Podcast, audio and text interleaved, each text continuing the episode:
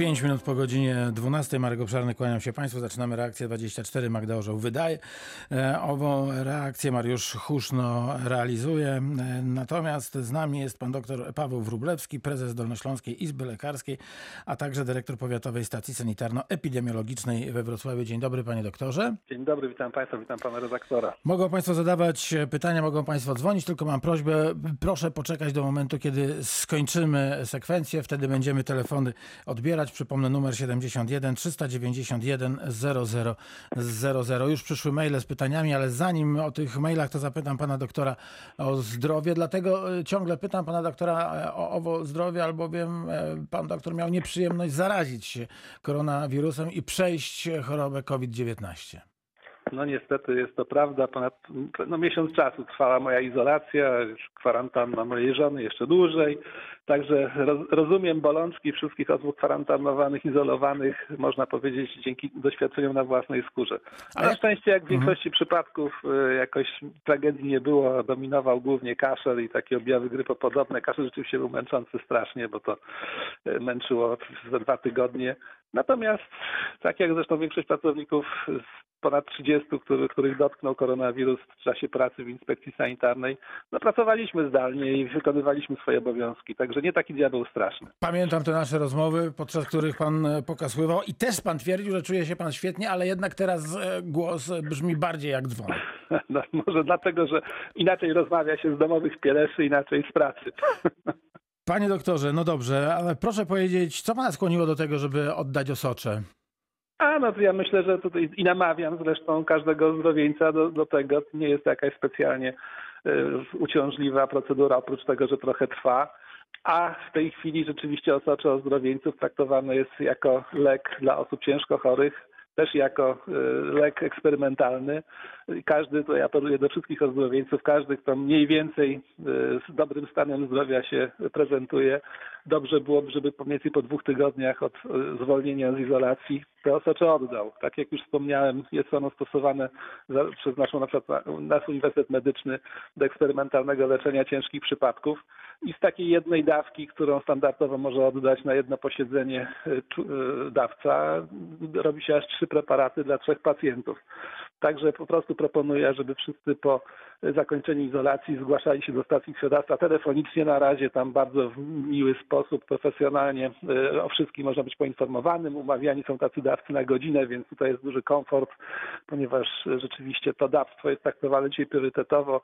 No tam po wypełnieniu różnych wielu papierów, prawda, wywiadów, selekcji, sam zabieg trwa około 40 minut. Po prostu leży się na kozetce i specjalna maszyna odciąga z nas krew, odseparowuje krwinki czerwone, te krwinki wracają z powrotem do pacjenta, natomiast samo osocze jest zbierane w specjalne woreczki, które później idą dalej do szpitali. To ja Państwu przyrzekam, że skontaktujemy się z Regionalnym Centrum Krwiodawstwa i Krwiolecznictwa. Mam nadzieję, że na początku przyszłego tygodnia i o tej procedurze porozmawiamy dłużej. Na, na zachętę tylko dodam, że Tak. tyle czekolady, ile dostałem, to jeszcze w życiu nie widziałem. Już zjedzona?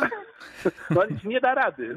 Natomiast rzeczywiście ustawowo przeliczane są kalorie, które teoretycznie traci dawca przy takiej procedurze i w uzupełnieniu dostaje czekoladę. No nie przypuszczałem, że przy oddaniu surowicy traci się ich aż tyle, ale na pewno z mojej czekolady wnuczki będą się cieszyły co najmniej za dwa miesiące. No dobra, to zapytam pana, jak się pan czuł po tym oddaniu osocza, no bo e, na pewno COVID-19 to nie jest wizyta na siłowni i to nie buduje e, naszego dobrego samopoczucia.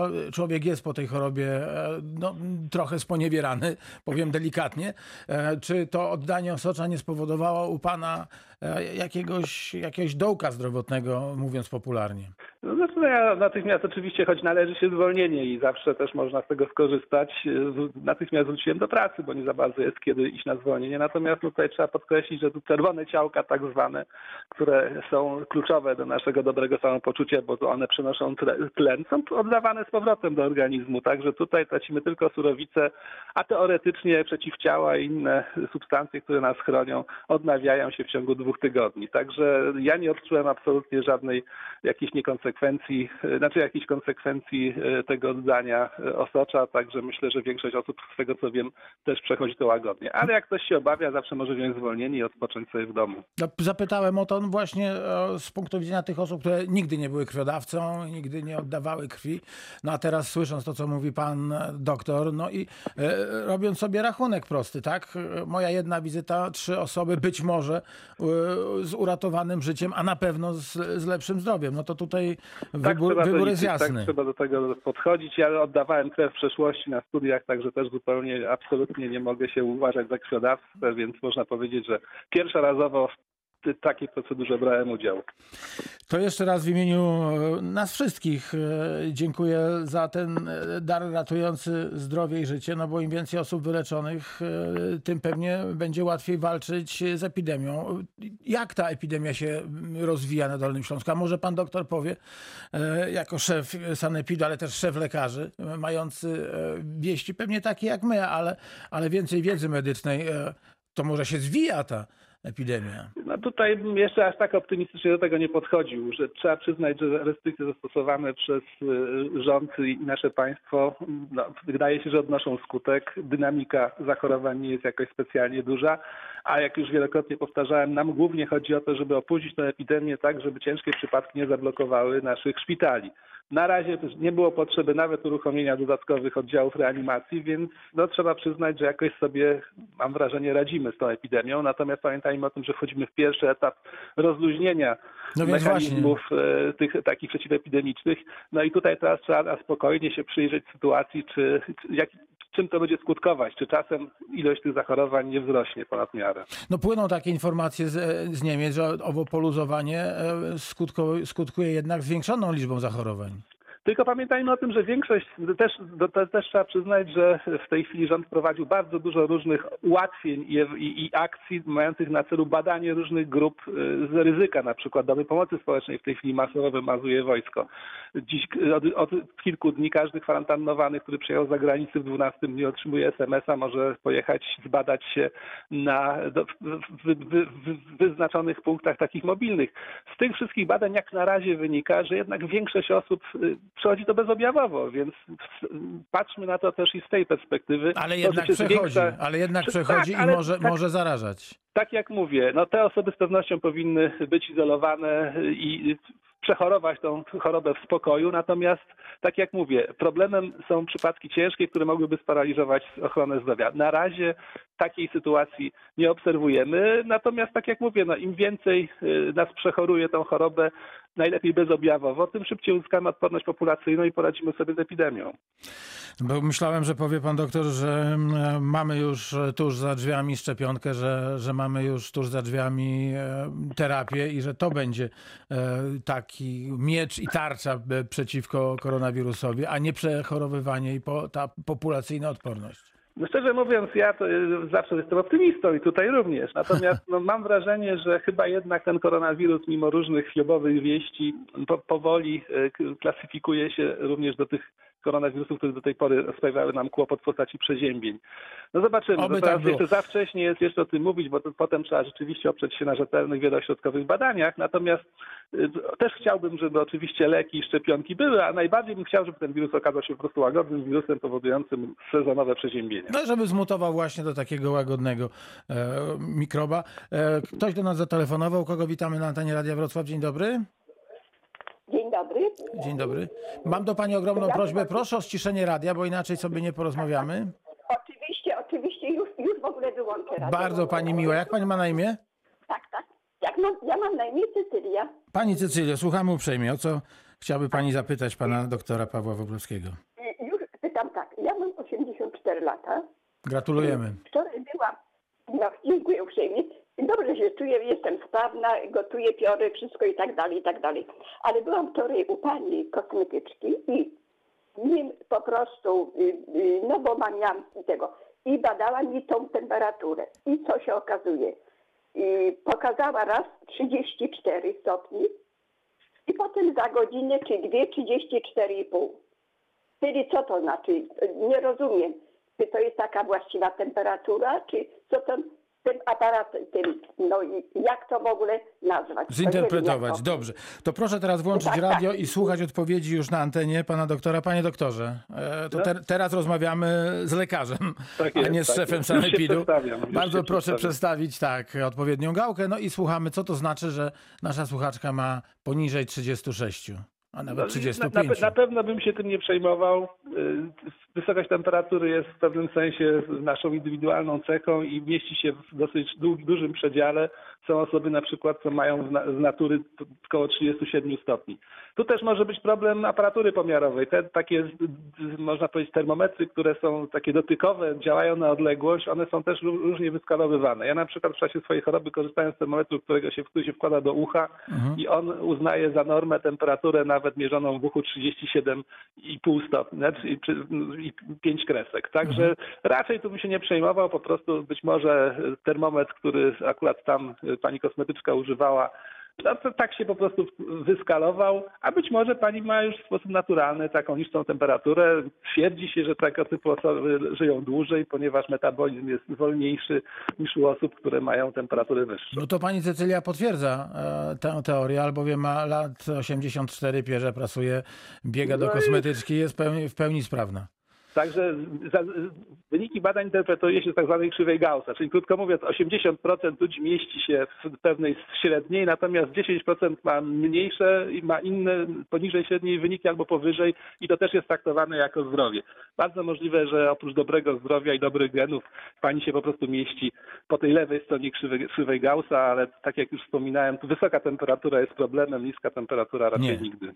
No to teraz e, zajmujemy się mailami, które do nas przyszły. Opowiadaliśmy o tej sprawie. Bardzo wiele osób e, w sposób podobny do nas napisało, więc e, przypomnę e, maila od pani Katarzyny. Czy osoba narodowości niderlandzkiej może wjechać do Polski bez przechodzenia kwarantanny po zamówione u nas towary? Ma firmę ta osoba w Holandii i chce ten towar zamówiony odebrać busem. Proszę mi powiedzieć, jak, jak wygląda taki kontakt biznesu z innych krajów e, z Polską? No, sytuacja jest bardzo dynamiczna. Do tego stopnia, że 16 maja ukazało się nowe rozporządzenie, które reguluje y, w sposób bardziej szczegółowy i, pewny, i bardziej liberalny ruch transgraniczny. Mamy z tym olbrzymi problem, ponieważ no, mam wrażenie, że jednak Straż Graniczna trochę nie nadąża nad tymi zmianami legislacyjnymi.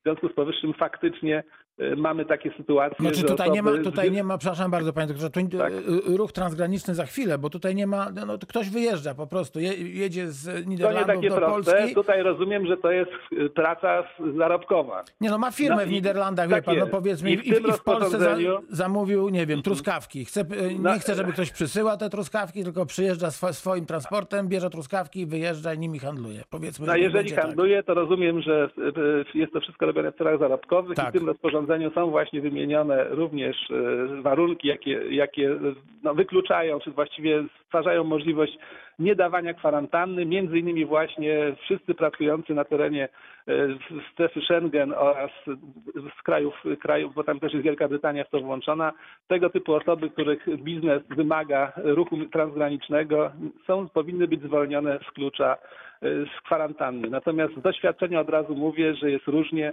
Straż Granic- Graniczna bardzo często jednak te osoby wpisuje i wtedy proponuje po prostu do lokalnego inspektora sanitarnego zgłosić się z mailem. W tej chwili mamy specjalny dział zwalniania z kwarantan, do tego stopnia ten problem się rozwinął i tam na podstawie przepisów szczegółowych inspektor sanitarny ma prawo zwolnić z takiej kwarantanny. E, To teraz e, pozdrowienia od pani Agnieszki. Proszę o informację, czy pracownik sezonowy przyjeżdżający z terenu Ukrainy do pracy w gospodarstwie rolnym może odbyć 14-dniową kwarantannę e, w izolacji, nie podejmując e, pracy, bez wykonywania testów na COVID-19. No i to jest właśnie kolejne rozwiązanie z z rzecz- rzeczonego rozporządzenia oraz zaleceń najnowszych Głównego Inspektora Sanitarnego.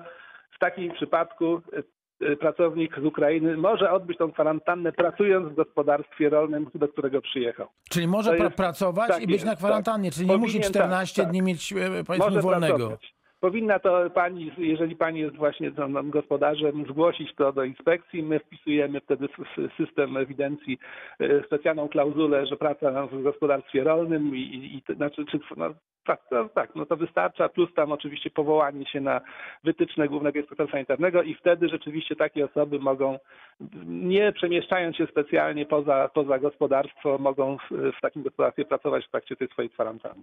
No to to jest bardzo dobra wiadomość, bo nie trzeba takiego pracownika 14 dni utrzymywać, albo absolutnie. utrzymywać fikcji, mówiąc, że on nie pracuje, a on Tak, pracuje tak. tak czy owak. No to drugie pytanie jest takie. Chodzi o zamieszkanie pracowników sezonowych. Czy mogą mieszkać w domu jednorodzinnym nienależącym do gospodarstwa rolnego e, i oddalonym około e, 3 km od tego gospodarstwa? Ja myślę, że to jest wszystko kwestia organizacji. Jeżeli rzeczywiście będzie sytuacja taka, że pani, e, że, że gospodarz zgłasza tego typu e, sytuacje, to, to dobrze, żeby to opisał. Głównie chodzi o to, żeby zminimalizować faktycznie ruch e, tych pracowników poza koniecznością wykonywania pracy. Wiadomo, że gdzieś muszą mieszkać, wiadomo, że jakoś się muszą przemieszczać. Myślę, że tutaj to jest kwestia właśnie takiego dogadania się indywidualnego z lokalnym inspektorem sanitarnym i na pewno on poweźmie informację, no, de- podejmie decyzję zgodną z interesem naszego gospodarza. No to odbieramy teraz e, telefon. Kogo witamy na antenie Radia Wrocław? Dzień dobry.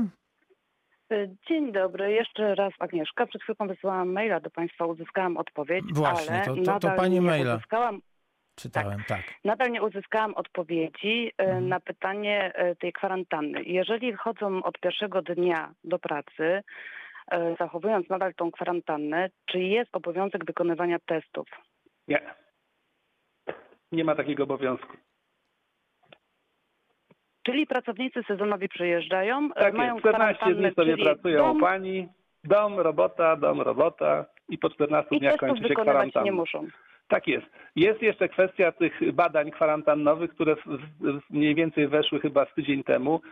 Jeżeli mają rzeczywiście aplikację, która ich śledzi, to tutaj tego klucza nie znam, ale generalnie jest tak, że osoby kwarantannowane, które między innymi przyjechały z zagranicy, dostają najczęściej w 12 dniu SMS-a, który upoważnia ich do wykonania sobie badań w tym takim punkcie y, drive-thru, to się ładnie nazywa, czyli punkcie takim mobilnym, jeśli chodzi o Wrocław i okolice, takie punkty są dwa w szpitalu 40-lecia i na Koszarowej. I wtedy rzeczywiście, jeżeli takiego SMS-a dostanie, może skorzystać z badania bezpłatnego. Następny zgłasza się, oczywiście dzwoni do tego punktu, umawia się na godzinę i ten SMS jest również w pewnym sensie zwolnieniem tymczasowym z kwarantanny, aby udać się własnym środkiem lokomocji, to podkreślam, czyli musi pojechać tam samochodem e, do takiego punktu. Jeżeli nie ma możliwości się udania się własnym samochodem, nie można tego robić ani na rowerze, ani motorowerem, ani komunikacją publiczną, wtedy po- powi- powiadamia lokalnego inspektora sanitarnego, bo wtedy my możemy wystawić takie zlecenie y, dla pogotowia i wtedy przyjedzie pogotowie i wymarzy takiego pracownika. Ale obowiązek to nie jest. Jest to zalecenie i rzeczywiście, jeżeli taki SMS przyjdzie, można skorzystać z bezpłatnego badania w kierunku koronawirusa. Dobrze. Dziękuję bardzo za informację. Wszystkiego Proszę dobrego, bardzo. pozdrawiamy pięknie. E, To jeszcze Dorota. Trudno, poproszę pana doktora o powtórzenie. Pisze e, pani Dorota tak. Proszę o informację, czy według rozporządzenia Rady Ministrów 16 maja 2020 roku pracownicy sezonowi przyjeżdżający z terenów Ukrainy do pracy w gospodarstwie rolnym muszą odbywać kwarantannę, czy są zwolnieni w ramach wykonywania czynności zarobkowych? Umowa e, o pomocy przy zbiorach. Jestem tylko rolnikiem. Język wszystkich paragrafów ustaw jest dla mnie niezrozumiały. Pozdrowienia. I pozdrawiam pana, bo dla mnie też jest trudem zrozumiały. Niestety w wielu przypadkach musimy prosić o interpretację prawników albo wręcz pisać o interpretację do Głównego Inspektora Sanitarnego i w tym przypadku, powtarzam, jest zalecenie Głównego Inspektora, ażeby powiadomić lokalnego inspektora sanitarnego takiej sytuacji i wtedy rzeczywiście te osoby, można powiedzieć, w specyficzny sposób odbywają kwarantannę, pracując w gospodarstwie. E, Pan Antek do nas e, napisał, dzień dobry, nie ma pewnych testów na, kobie, e, na COVID. Ignorancja nie zna granic. Co pan na to, panie doktorze? No nie jest tak do końca te testy genetyczne, czyli te po- popularnie mówiąc PCR-y, no są najbardziej wiarygodnymi testami, aczkolwiek oczywiście również są y, obarczone pewnym błędem. Mimo wszystko jednak wydaje mi się, że największy błąd to po prostu błąd w wymazie. Y, Olbrzymia ilość pacjentów, których już w tej chwili można powiedzieć przebadaliśmy ich historię, pokazują, że jednak to jest powtarzalne badanie. Jak z każdym badaniem oczywiście. Może być jakiś błąd techniczny, można, można się gdzieś tam pomylić. Czasami jest nie tak pobrana próbka, ale statystycznie, a tak by trzeba do tego podchodzić, wydaje się, że jest to skuteczna metoda, zresztą sprawdzona w wielu krajach. Stąd też posiłkujemy się głównie tymi testami genetycznymi, a nie testami z surowicy, które mają być może większe znaczenie dopiero w momencie, gdy tą chorobę przechorujemy. To proszę w takim razie powiedzieć, e, dlaczego e, robi się dwukrotne badanie? Czy to właśnie e, po to, żeby wykluczyć jakieś błędy? Dokładnie tak. Te, te dwa ujemne wyniki, które predestynują do wizyty u, pani, do, u lekarzy zakaźników i później do zwolnienia z izolacji, wykonywane w przeciągu 24 godzin właśnie są po to, żeby wyeliminować ewentualną pomyłkę, czy przy, przy wymazie, czy ewentualnie jakiś błąd laboratoryjny, który da fałszywy wynik. Kolejny telefon. Dzień dobry, witamy pięknie. Kto jest z nami na antenie Radia Wrocław? Halo, Dzień dobry.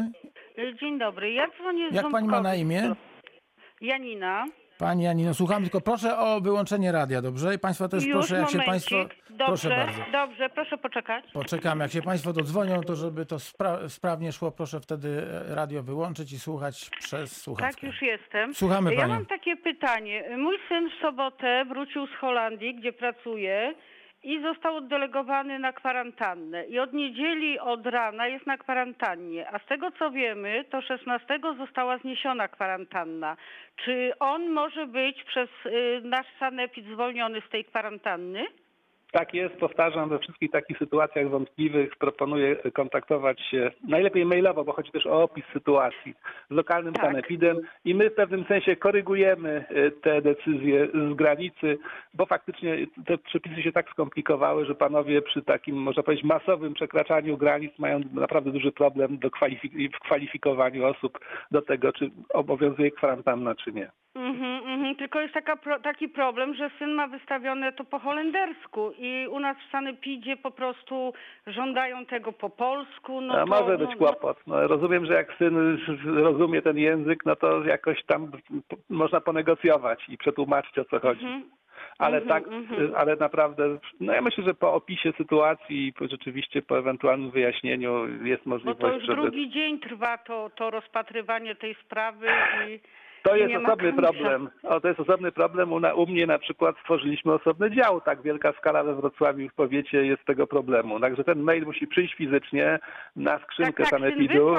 Tak, później wszystkie. musi, później dyrektor zazwyczaj, czy, czy powiatowy inspektor sanitarny rozdziela te maile po swoich działach. Później te, te maile muszą dojść do tych działów. Tam niestety Mhm. pracownik jeden albo dwóch musi przeanalizować wszystkie sytuacje, a jest ich bardzo dużo. Ale Więc to jest niestety trochę trwa.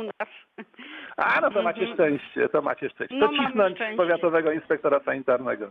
Mhm, bo on nawet dzwonił na infolinię i po prostu powiedzieli mu, że to w sanepidzie i, i że Tak to jest. jest. y, do zniesienia ta kwarantanna.